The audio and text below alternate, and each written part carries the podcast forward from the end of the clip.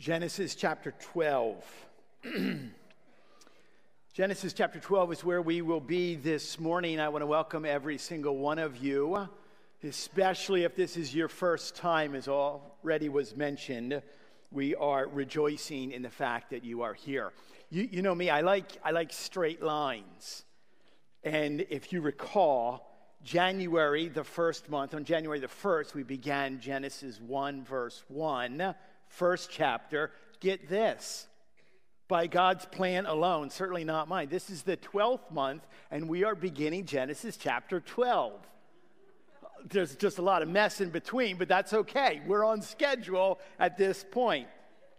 We'll be out of Genesis by 2028, 9, no. Um, I just am so, I was listening to the announcements and the different people. Um, that are telling us what's going on at Big Woods. And as your shepherd, I am just so blessed and so encouraged to be surrounded by so many with good hearts that are that, that are serving one another, serving the Lord, serving our community. I was reminded just this week that the greatest force for good in the entire world is the local church of Jesus Christ. Um, and I tell you what, you better pay attention. You got AIM, you got FIT, you got PRC and pancakes and lights. You better pay attention. You snooze, you lose around here. So you got to learn what those things are. I was given a word as well, just a brief correction. AIM on Thursday nights, which stands for Adventures in Motherhood, is not meeting this coming Thursday night um, that was canceled, just so that you are aware of that. That's my job on the announcements this morning. Would you bow your heads and pray with me as we look into the Word of God this morning? Let's pray together. Father, we come this morning, and as we awoke to the sound of rain on the roof, pouring, we are reminded, Lord, of the blessings that literally are being poured out over us through the work of your Son, Jesus.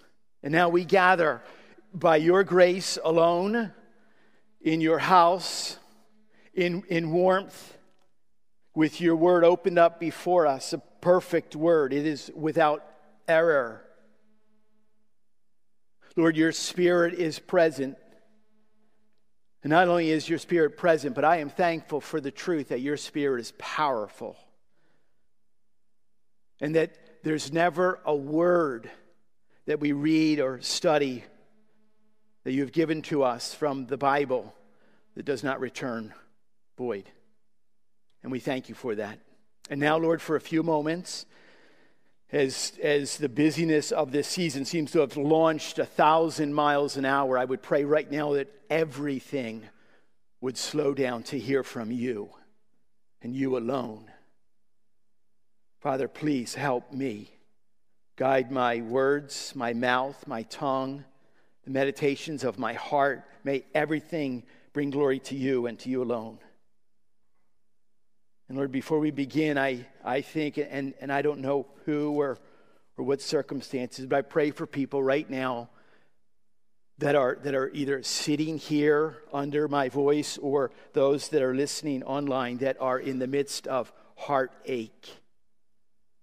God, I would ask that you would minister to them. Free them from that through yourself and through the good news that has been brought to us. Oh, how we love you, Lord, and we thank you for your love for us. Bless us now. We ask this in the amazing and matchless and wonderful name of Jesus, our Lord, the Messiah. Amen and amen. Okay, last week we were introduced very briefly, if you caught that in the end of chapter 11, to a key character a key character not, not only in all of the Old Testament, not only in all of biblical history, but in all of the history of the world to this very day, which is about 3,500 years after this. Jews, Muslims, and Christians all esteem what? Father Abraham as the father of nations. There was a couple little details, if you were paying attention, that we know that, that Abram was the son of Terah.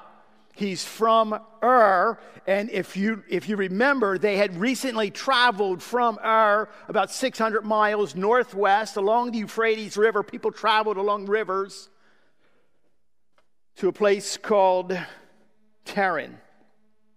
We know that he had a wife whose name was Sarah, and she was barren. And at this point of the narrative, we really don't know much more than that. That's, that's all the facts, in a sense, that we've been given. So let's pick it up directly. Our text before us, I'll be reading the first four plus verses of Genesis, Genesis chapter 12, 1 through 4a, the word of the Lord. Now the Lord said to Abram, Go from your country and your kindred and your father's house to the land that I will show you. And I will make of you a great nation, and I will bless you and make your name great, so that you will be a blessing. I will bless those who bless you and him who dishonors you I will curse. And in you all the families of the earth shall be blessed. So Abram went as the Lord had told him, and Lot went with him. The word of the Lord. Three points I want to give to you this morning. The first one simply is examining the plight I call it the plight of Abram. In a sense, he was grown, he, he had grown up and he was surrounded by evil. I don't know if people are aware of that or not, but his homeland, Ur of Chaldees in Mesopotamia, just northwest of the city of Babel, Babylon, was a place of great civilization and prosperity. To give you just a little bit of a glimpse into that culture from 1922 to 1934 british archaeologist sir leonard woolley excavated the ancient city of ur which is in southern iraq. For 13 years he dug and all the major newspapers the entire world followed his progress he wrote a detailed map during this exact time of Abram that was part of what was referred to as the treasures of the royal tombs of Ur, and it traveled the world. In it, it included the ziggurat topped temples of Nanna, the moon god, the palace of Ur-Namma, the temples of Ningal, moon god's wife, and Enki, the god of wisdom and water. And there was detailed drawings of walls and harbors. But people weren't as drawn to those details as they were drawn to what was found and, and what was detailed in Queen Puabi's gorgeously decorated body. Her corpse had been exhumed. There was an incredible golden headdress and beaded cape. There were gold beech leaf wreaths encrusted with carnelian. There were vessels of gold and silver and ivory. But that's still not what attracted people, what drew people's attention. You see, surrounding her body were 74 other bodies of her personal servants who were all offered as human sacrifices upon the queen's passing. It literally became known as the Great Death Pit. All of the splendor and the opulence and all of the wonder lay, lay hidden for thousands of years until it was unearthed by Sir Leonard which reveals something to us. This reveals the truth that this was not only a wealthy place and a prosperous place and a place of so called sophistication, it was a place of paganness where there is deep, dark, and the most desperate evil that could possibly exist when you think about human sacrifices. Ur was completely desolate of any knowledge of the one true God. many ways, even before we get into this, I was writing this message this week and, and I thought about where we live in our own country, a place of wealth, a place certainly where there has been a constant pursuit of, of wisdom. There have been incredible, great achievements and accomplishments in our own nation. And you probably can't go too many places here in America and find a temple that is dedicated to the god or the goddess of the moon, but there is still worship that takes place all over worship of success and prosperity. It's very commonplace that we hear, well, we don't need God. He's outdated. He's out of touch. We have science, nanotechnology, satellites, artificial intelligence. And there are what? There are idols being worshiped. Idols of comfort and pleasure and entertainment and sports, clothing and appearance. I thought it was most fascinating. I looked up the definition of idol, and what comes up first is this an image of a god used as an object of worship. And so, in a sense, the definition is it's just this little carved thing that you put on your shelf and worship. That's the first definition, in a sense, that comes up. And I was like, no, no, that's not actually what we're talking about. We had to go all the way back to the what?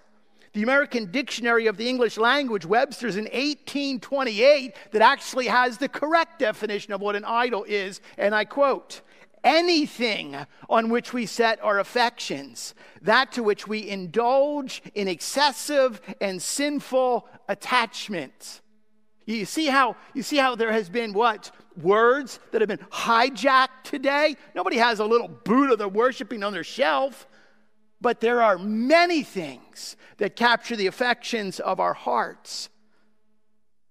And yet, looking around our own country today, I fear at some level that we are actually far, far worse off than Ur. And why is that? Because we know. We have knowledge. We, in a sense, we have been founded.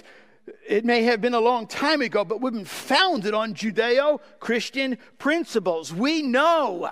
James 4 says what? So whoever knows the right thing to do and fails to do it, for him uh, it is sin.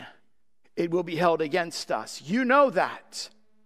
1 Corinthians chapter 6 Do you not know that the unrighteous will not inherit the kingdom of God? Do not be deceived, regardless of what people are telling you today. Paul continues on.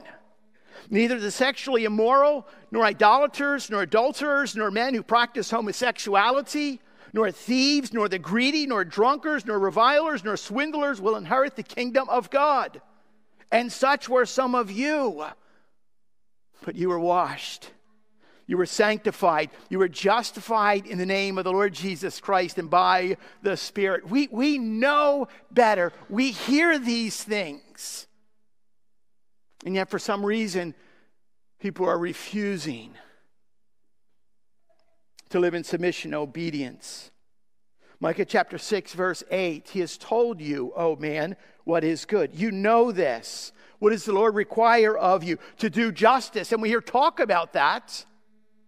To love kindness, and we hear talk about that, or to walk humbly with your God. We know those things, but people aren't living before the face of God in humility. Yet you have to think about where Abram was raised. For 10 generations, from Shem to Abram, people lived out the culture of Babel, as Pastor Robbie described wonderfully last week, summarizing just a few words from chapter 11 and verse 4 and let us make a name for ourselves. Their whole identity was what? Let's us be great. Is that not somewhat reminiscent of what we hear today? And I don't want to get too far ahead of myself, but isn't it interesting as we will look at one of the first things that God tells Abraham is what? I will make you a great name. Throughout the pages of Scripture that we carefully study, we carefully give attention to, you will very quickly see that there is a big difference between man's feeble attempts to greatness and God's promises of certain glory through the work of his son, Jesus. I could preach that, but I don't want to get ahead of myself. We'll get to that in just a little bit. It was in this place, Ur, place of opulence and degradation, that man was desperately and hopelessly lost, except the distant promise that takes us all the way back to chapter 9. Through Shem's line, through Shem's line, a blessing would come. Through his line, there would be one. Again, what? This is this is what we've heard. There's one. Kind of reminds us of Noah. And that's all God needs to put his perfect plan into place. I'm reminded of the great theological equation that I learned in my third grade Sunday school class from Mrs. Taylor, who couldn't stand me as a student, and my best friend Tony were constantly in trouble.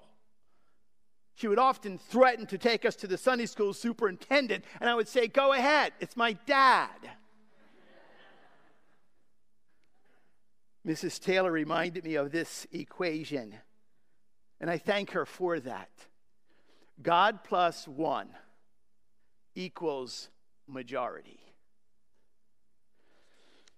Abram was called to leave, and, and note the all important detail of this calling. Go from your country and your kindred and your father's house. It's in, in it's an ascending order of sacrifice. Think of it like this it's tough to leave your homeland, your place of birth. There's familiarity, there's comforts. This is your culture, this is your language, this is the food that you like to eat. But what? It's a lot more difficult. It's harder to leave your kin, your kindred, your family. This is your camaraderie with one another, your closeness aunts and uncles and cousins playing and gatherings and feasts. This is, this is our history, this is our heritage. But now, wait, wait, wait. You say, Leave my father. Well, we, we just heard he just died. So it's leaving what? My father's home, which is my actual home, my home. This is, this is about survival here. Our home was protection. It was provision. This was our livelihood. This was our job. This is, this is how we ate food from working together and being together in our home. This is who I am. My identity is connected to my home. And God says, Yes, I, I, know all of those things, and I want you to leave it, and I want you to leave it all. I don't want to get ahead of myself. I have a tendency of doing this, but I just I just get excited. Doesn't doesn't this sound a lot like the call of God in our lives as we respond to the gospel? Remember the words of the Lord Jesus Christ himself, who taught in Matthew chapter 10 Whoever loves father or mother more than me is not worthy of me. Whoever loves son or daughter more than me is not worthy of me. I, I, don't, I, don't, I don't know if there's tougher words that have ever been spoken. Jesus continues on in Mark chapter 8, verse 35 For whoever would save his life will lose it. But whoever loses his life for my sake and the Gospels, those words are underlined in my Bible. Whoever loses his life, a willingness to forsake and leave it all for my sake and the gospel's. That's how you will save it. You do realize what the gospel calls us to, right? You do realize that. You're pushing all your chips in. I am betting everything on Jesus' work. It's obedience. It begins with, as we will celebrate next week, baptism, the very first step. We've made a decision in our hearts. Well, how do we know that? Well, I said I've made a decision in my heart. No, we show and identify with Christ's death, burial, and resurrection. The gospel calls us to obedience. The gospel calls us to sacrifice. It begins with what? Denying yourself. You will be willing to deny the entire world. It's faith. It begins with trusting God at His word. And when Jesus calls us, you have to understand, He is in no way obligated to give us what details. He doesn't owe us that. God doesn't have to give us a, a guarantee of a life of ease or a life of what? An escape plan if things don't go well, or an eject seat if it does, doesn't go well, if, it's, if, if it starts going tough. Let me tell you this it is going to be tough. It was tough on every single one who followed that we read throughout the pages of Scripture. And yes, it is a willingness. And I would, I would even add the word joyful willingness to say goodbye to it all. I'm a, I tell you what, I want to say as I get older, I get more like weepy or more sensitive. I think I've been a bit of a baby all my life, to tell you the truth. And, and goodbyes for me and I think it, my family have always been tough, always been tough. I don't, I don't like to say goodbye. I remember um, it was the summer of 1989. And I, I was heading out, all packed up. I, I had my, my uh, shiny um, 1982 silver Aries K car. I mean, you couldn't find a speck of dirt on that. And, and I was heading up to Maine a couple days early where I was going to be getting married. Wedding I, you know, she's already up there. And so um, I'm, I'm, I'm packed up and car's packed and, and I'm leaving.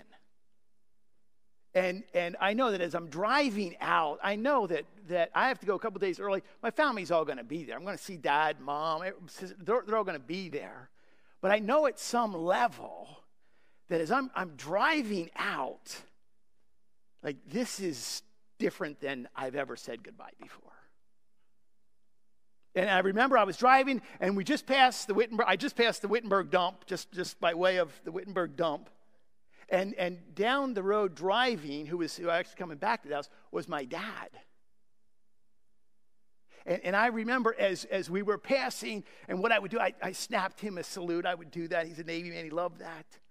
As, as, we passed, and, and all of a sudden, I just realized like I couldn't, I couldn't see the road. Like it was blurry, like everything, and just tears. Like that, that's my dad. And, and, and I'm, I'm going to like I'm not his little tiny boy anymore. And I remember that idea that, that what I was raised in and my identity and safety and provision. And I'm going to see him in a couple days. And, but still, it's this idea that is what God calls us to. And on top of the plight of Abram's departure, isolation, danger, loneliness, his, his plate continues on. He's not alone. Praise God, he has a wife. Her name is Sarah, but we know that his wife was barren. Infertility, unable to conceive. I have no doubt is one of the most difficult callings for any couple to endure. Now, in, in this particular culture, one's, one's social status, even and wrongly so, even one's value as a person was, was dependent upon childbearing. And so it was a plight of immeasurable limitation in that day, including hardship, humiliation, embarrassment. And, and we will unpack this over the next several weeks together as Abraham and Sarah's lives are kind of laid out before us. But just, just hold tight to the fact when we will shortly hear this, this phrase, I will make you the father of many, just think of the absurdity of those words, how that must have sounded and perhaps even stung for Abram. And we also know that what his instruction from God was vague at best. Speaking on God's sovereign will, and we do that regularly, will not always make sense to us. But, but hearing, hearing this, go just go to a land that I will show you. It, it that pretty much takes the cake of any instruction. How difficult is that? He did not know Canaan was the land that God was talking about until he got there. John Calvin says it like this I, it, it's, it's as if God is saying, I command you to go forth with closed eyes and forbid you to inquire where I am about to lead you, until having renounced your country, you shall have given yourself wholly or completely to me. Calvin says that Abram was asked to believe and obey. In Latin, it's verbum nudum. He was what? He was asked to believe and obey the naked word of God, nothing else but God's spoken word. How difficult must that have been? We see the plight of Abraham. Secondly, we see the promises of God. And there are seven of them. Seven I will statements, verses 1 through 3, as well as there's one found in verse 7. We won't touch too much on today. Seven promises. And, and like Michaela taught on, I, I love promises, and I especially love the good promises. I promise to love you, I promise I will never leave you. While these seven promises are all wonderful, the sheer extent of what God is offering to Abram is literally beyond, beyond comprehension. It, it's, it, they're so massive and they're so sweeping that apart from us actually looking back through the lens of history, we could never begin to fathom the greatness, the vastness of these words until what? They are perfectly fulfilled. And we'll look at each one of them very, very quickly, very, very briefly. The first one says, What I will show you. And I want you to note here that as bookends to these promises, comparing the first one to the last one, what begins with, I'll show you, ends with, I will give you. And God oftentimes works like that. Do you trust me? He's asked me, Do you trust me? I'll show you what is good. I'll show you what is a blessing. Then I will enable you the means to possess it. Because what? Ultimately, God cares about you. It's for your good. Donald Grey Barnhouse says it makes no difference where it is or where is its geology or geography. If the Lord leads us there, it is the land for us. If the Lord does not lead us, it can never be the right land, even though it is paved with diamonds. So we understand what's being spoken here that God is saying, Trust me with this. I have a good plan for you. Your responsibility is simply to go. But I don't really know what I'm supposed to do. We, we buy in bulk at this church through Pastor Aaron, Pastor Stewart, and Pastor Robbie, all give out what Kevin DeYoung's book, Just Do Something, to our students, graduating from high school, graduating from college. Just do something. But I don't, I don't know really what to do. Doesn't matter. What you do is you begin motion.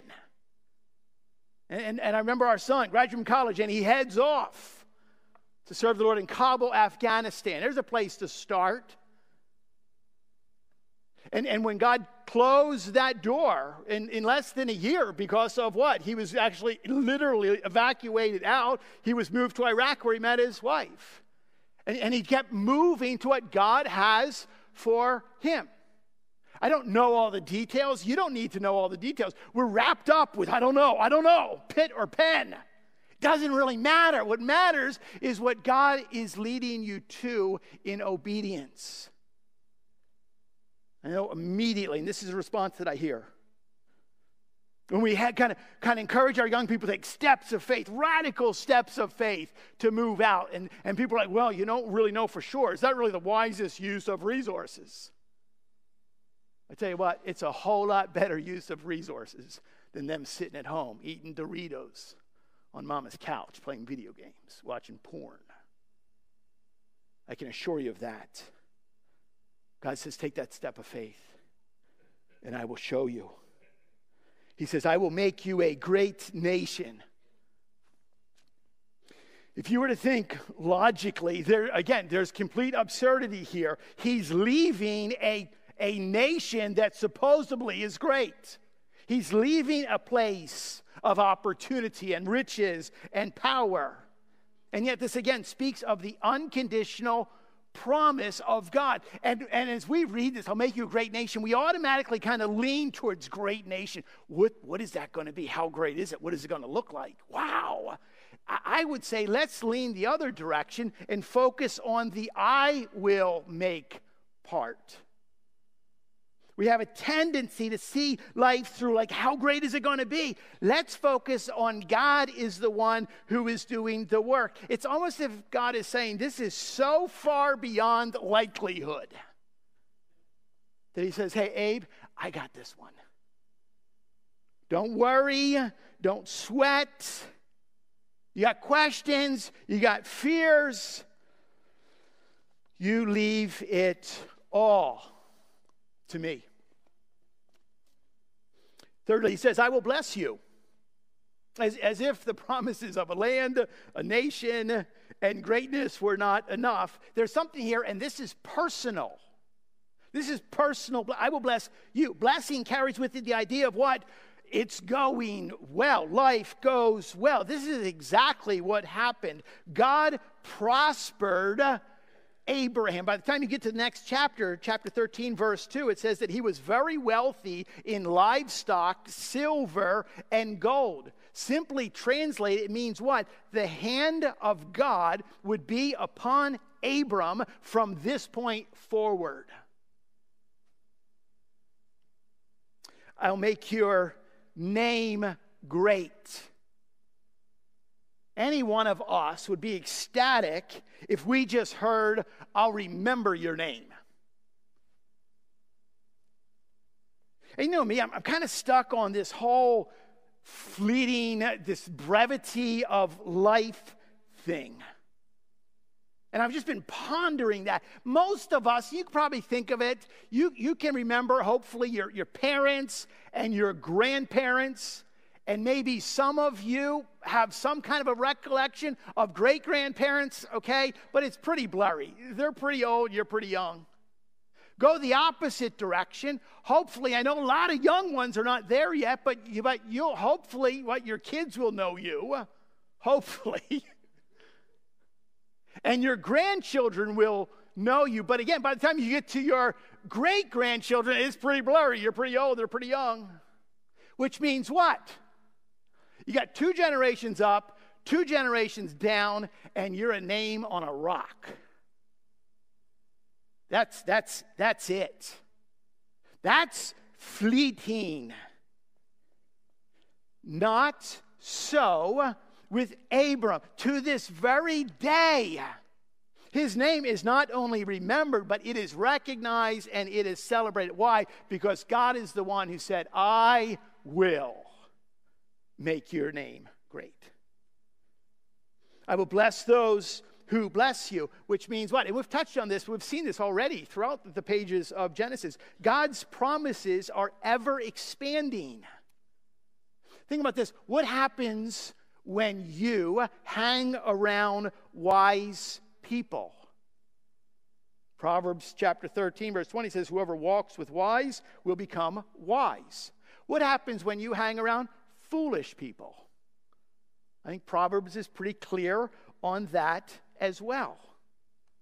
So, so what God is doing here is He is promising again the company that you keep, Abram.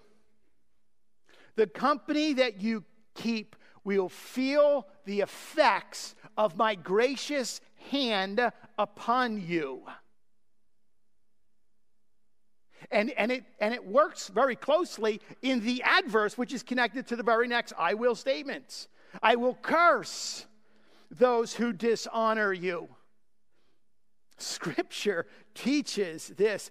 Consider, okay, just for a moment, the enemies of God's people.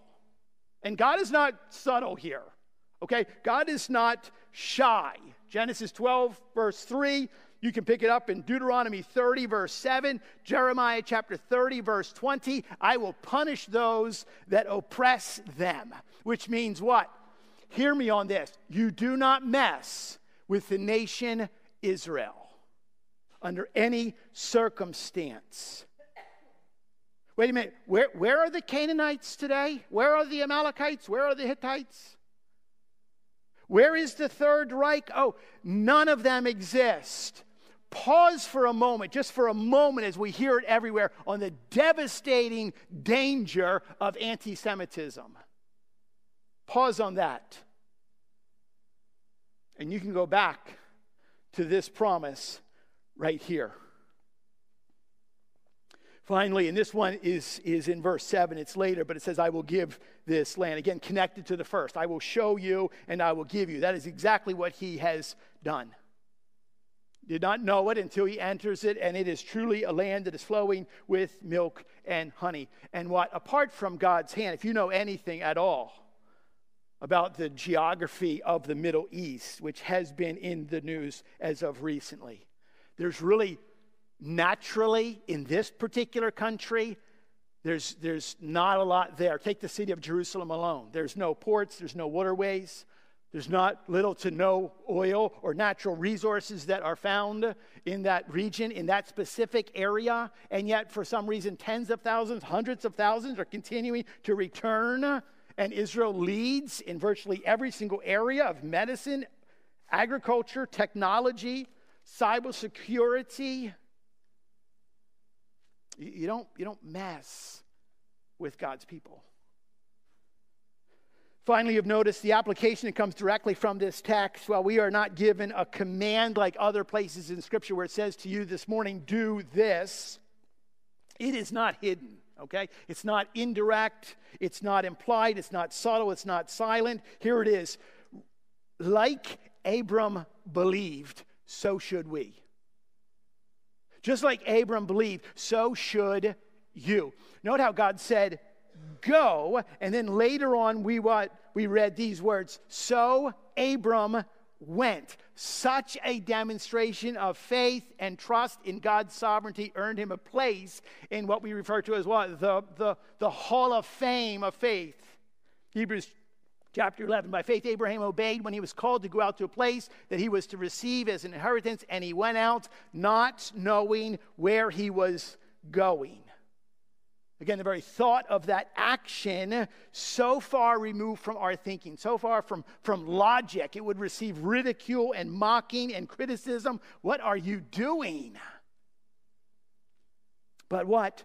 God has given to us clear promises, and he has backed it with his, his very own son's life.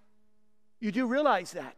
God has given to us clear instruction throughout His Word. He has stamped it with His own sovereign authority. And yet, what happens every day? We question it and we doubt it and we waver from it.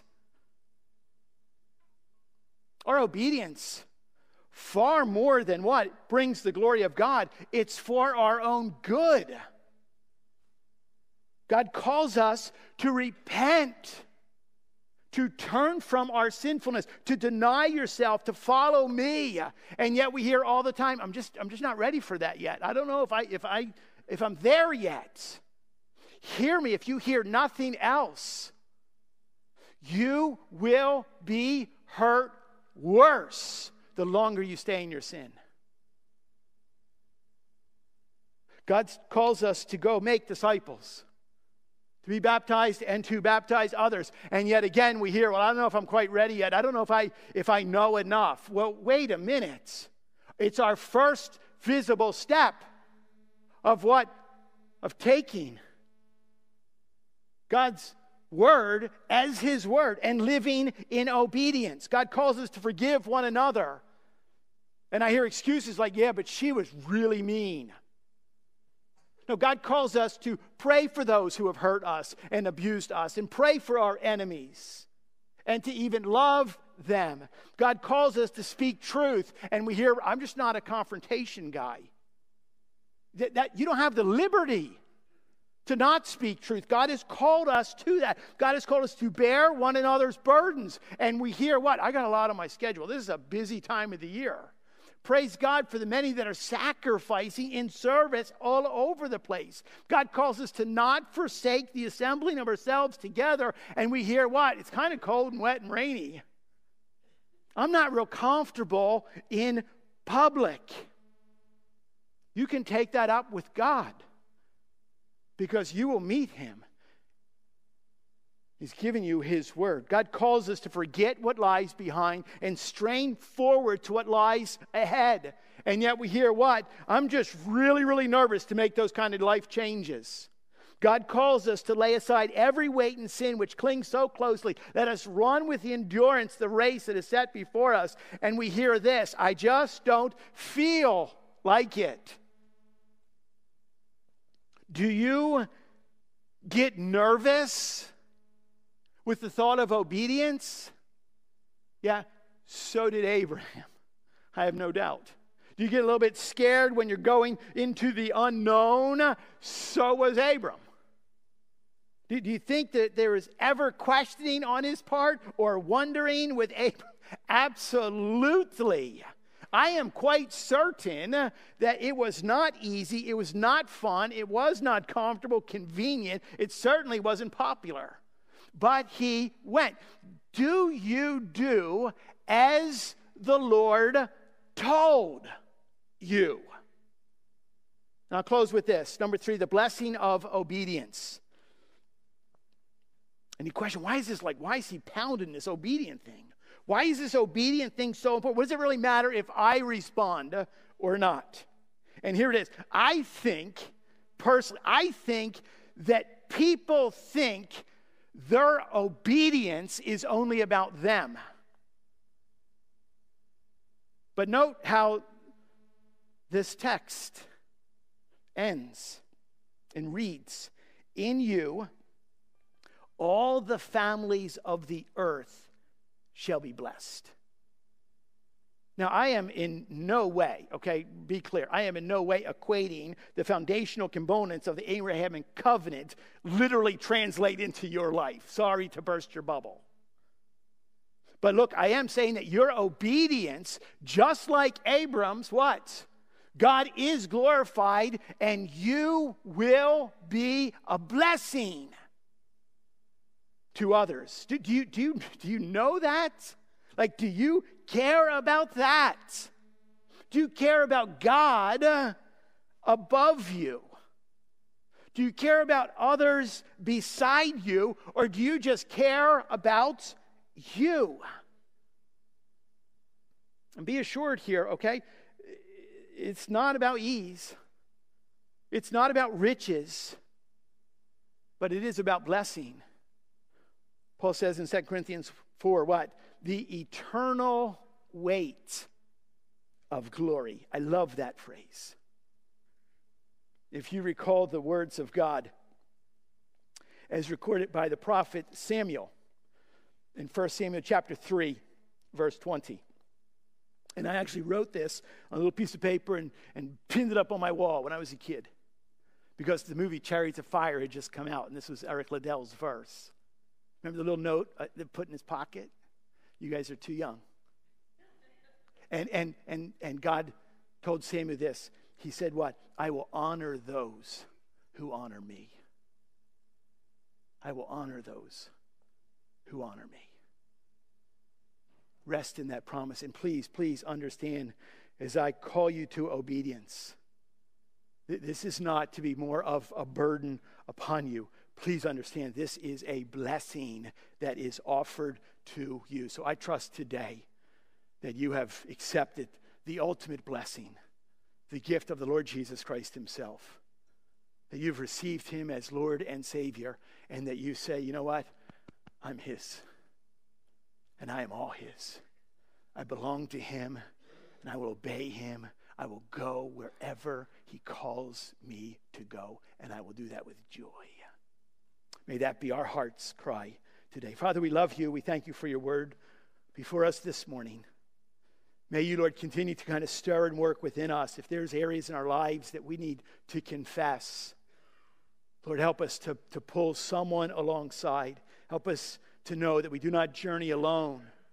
Help us, Lord, not to feel just the, the, the burden of obedience, but the blessing that God has in store when we fully take that step of faith. Thank you, Lord, for this time. We love you and we thank you for your love for us. We ask this in Jesus' name. Amen.